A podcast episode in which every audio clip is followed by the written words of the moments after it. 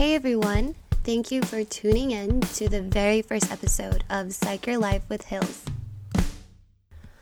On today's episode, I will be discussing the topic of rejection. The reason I wanted this to be my first episode is because I recently have been rejected, and when I say recently, I mean about a month or so ago, so it's still fairly new when my rejection happened. If you follow me on my self-help page on Instagram, psych your underscore life, I briefly touch base on how to deal with rejection. So a little backstory on my rejection. I have recently graduated from Cal State Northridge in the fall of twenty twenty, and during my last semester at C S U N, I developed a plan for me to continue my education and pursue my master's in the fall of twenty twenty-one. I had it in my head that as soon as I graduated in December, I would finish my application for graduate school in January, and by fall, I would be back in school. So during this time when I was applying to my graduate program, I didn't really think about the possibility of me getting rejected because all I could think about was my career and how close I was to the finish line. So when I got my rejection letter, everything shifted for me.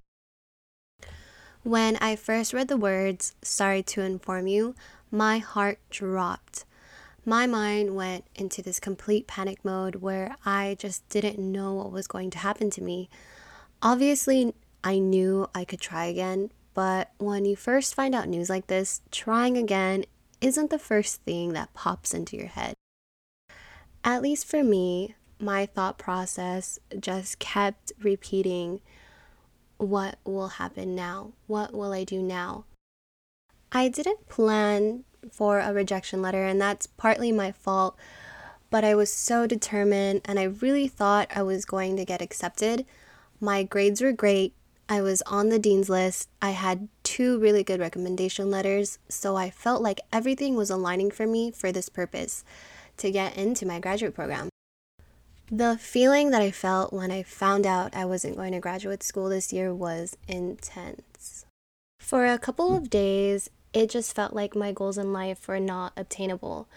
I started to go into personal doubt, thinking maybe I didn't deserve it and maybe I'm not enough. And these thoughts happen when you go through a rejection because when you get rejected, there's real pain there.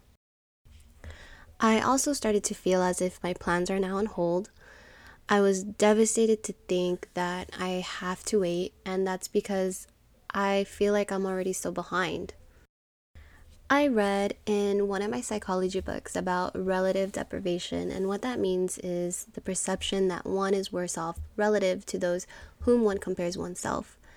And what I mean by this is that when I go on my social media and I see friends from high school and college, and I see their success moving forward into that next chapter in their life, it definitely made me feel like I'm on a timeline. The main reason I feel that I was so affected by this rejection letter is because I had this plan for myself. I had such a tunnel vision to what my success would be like that when it didn't go my way, it felt like my success wasn't going to happen. However, after a few weeks of feeling down and upset, I decided to reevaluate my goals and see what I can do now to continue studying psychology and help people the way I can, which led to this very podcast. My goals haven't changed, but I do believe that everything happens for a reason, and it's probably just not my time yet.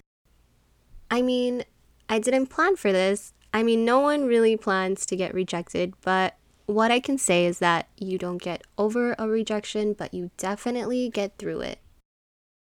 What I learned through this process, what I'm still learning, is that even though you make plans for yourself and things don't go your way, try not to think that your goal is unreachable.